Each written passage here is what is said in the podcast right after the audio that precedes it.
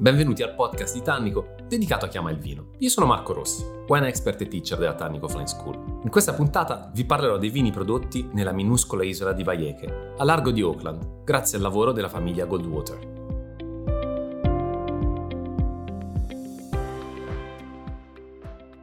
Se vogliamo trovare la migliore espressione dei vini rossi di Auckland, dobbiamo necessariamente andare su Waiheke Island, quindi l'isola di Waiheke, dove oggi il Syrah sta raggiungendo delle vette qualitative impensabili fino a qualche anno fa, ma il blend bordolese qui con di solito il Cabernet Franc che timidamente appare, quindi il Cabernet Sauvignon e il Merlot come protagonisti assoluti, hanno portato alcuni vini di Auckland a competere su delle fasce di prezzo che sono sicuramente più europee rispetto appunto ai blend.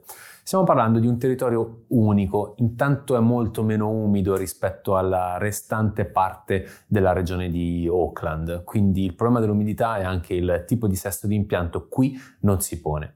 Abbiamo un suolo anche che comunque è leggermente differente, abbiamo molta meno fertilità, quindi quella componente di argilla qui è molto minore, la componente vulcanica si fa sentire ma in maniera non così netta, quindi sono già delle caratteristiche che rendono questa isola un qualcosa di unico. Per capirci, siamo eh, in una zona in cui questa isola ripara parte di Auckland dall'effetto del, dell'oceano però a suo tempo riceve tutto quella che è la componente rinfrescante. Qui il clima quindi è secco, è comunque caldo, siamo davanti a un clima che potremmo definire mediterraneo temperato, senza grandi precipitazioni ma con una componente comunque di acqua sufficiente a non dover irrigare. Già questo è un risultato importante. Per farvi immaginare però quello che è l'ambiente, che il clima, qui si coltiva e si alleva anche l'olivo, quindi siamo veramente davanti a quello che può essere un clima che ricorda molto quello del bacino del Mediterraneo,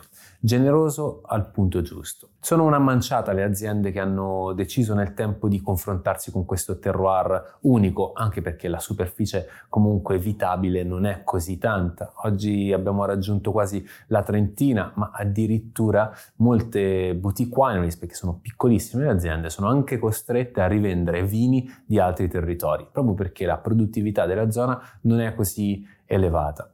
Tra le varie famiglie che hanno comunque dato origine alla viticoltura su questo lembo di terra, credendo in fondo, quindi fino in fondo, in quello che poteva essere il potenziale di questa unicità da portare all'interno del vino, troviamo la uh, famiglia Goldwater con uh, Kim e Jeanette che addirittura nel 1978, e sappiamo che quelli sono i primi anni della viticoltura moderna per quanto riguarda appunto la Nuova Zelanda, iniziarono a credere in questa area. Decisero di impiantare il Cabernet Sauvignon, nonostante anche i grandi esperti di allora lo sconsigliassero assolutamente, perché non ritenevano che quel clima mediterraneo sarebbe stato in grado di portare fuori l'eleganza che invece si voleva andare ad individuare proprio nel Cabernet Sauvignon, che forse, secondo loro, meglio andava ad esprimersi nei territori limitrofi.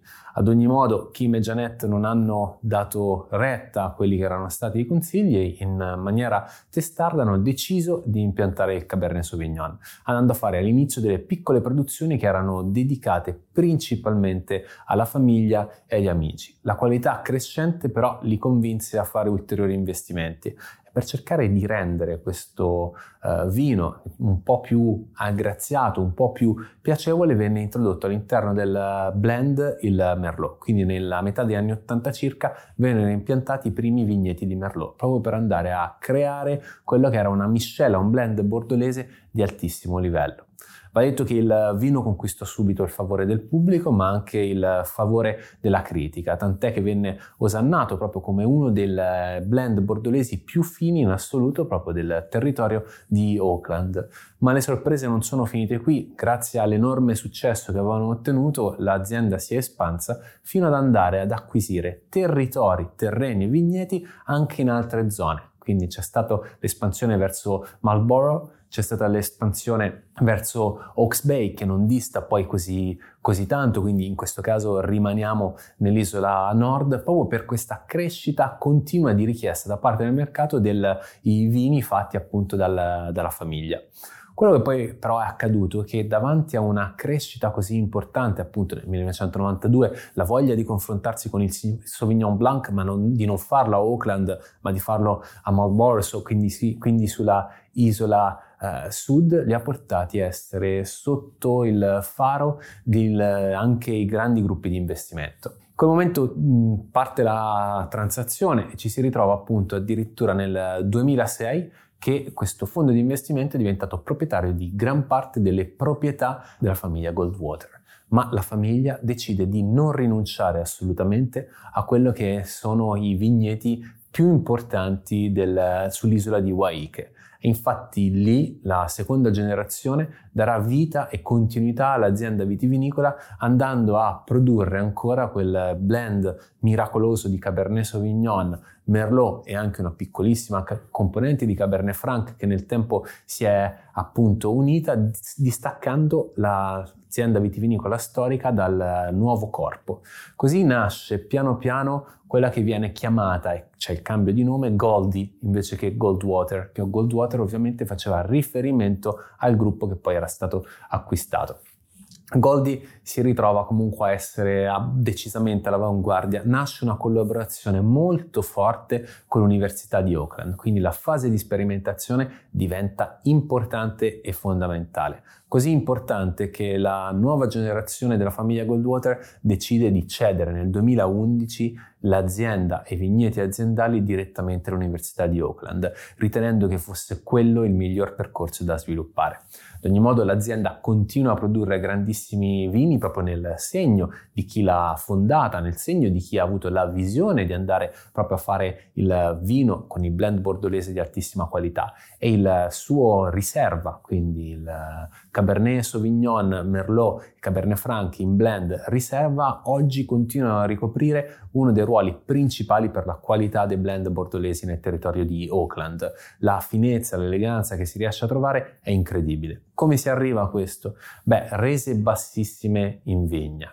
Intanto stiamo parlando ovviamente di vigneti separati, ognuno dei quali ha poi esposizioni differenti in modo tale proprio da anche valorizzare quell'uva fino in fondo, suoli leggermente differenti, vendemmie fatte in momenti differenti. Le fermentazioni, le vinificazioni vengono fatte assolutamente in tini separati proprio per cercare di non andare a creare confusione tra eh, le micro parcelle e neanche tra i vigneti, quindi tra i vitigni, per cercare proprio di costruire questo blend unico e incredibile.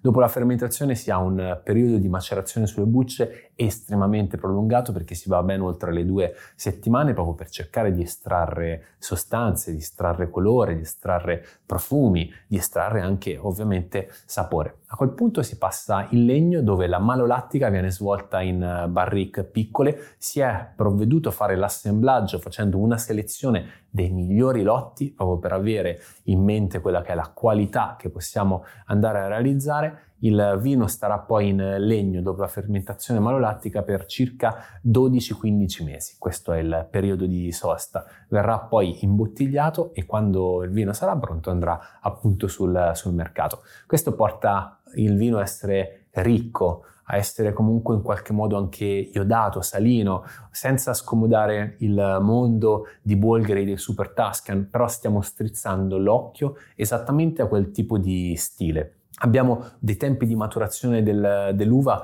che sono abbastanza prolungati senza essere però lunghissimi. Abbiamo una grandissima escursione tra il giorno e la notte e l'effetto specchio del mare gioca comunque un ruolo importante con queste brezze marine che abbassano la percezione termica, quindi l'impronta termica che abbiamo sul vigneto. Quando pensiamo a questo vino, quello che ci possiamo aspettare oltre alla struttura, il corpo, la ricchezza è la finezza, quindi delle note magari che portano più verso anche il cassis, il ribes a volte che troviamo all'interno di questa trama di frutta molto matura. E tutto chiude al naso con una nota fumé che di solito troviamo nei grandi territori della riva sinistra di Bordeaux, per intenderci. Quindi siamo in un mondo, siamo in un contesto in, chi, in cui si può strizzare l'occhio senza problemi ai grandi territori dei blend bordolesi europei Infatti anche la fascia di prezzo poi va a testimoniarlo. In bocca è ricchissimo, il tannino è ben presente e ricordiamoci che in Nuova Zelanda forse uno dei punti deboli può essere identificato nel, nel tannino.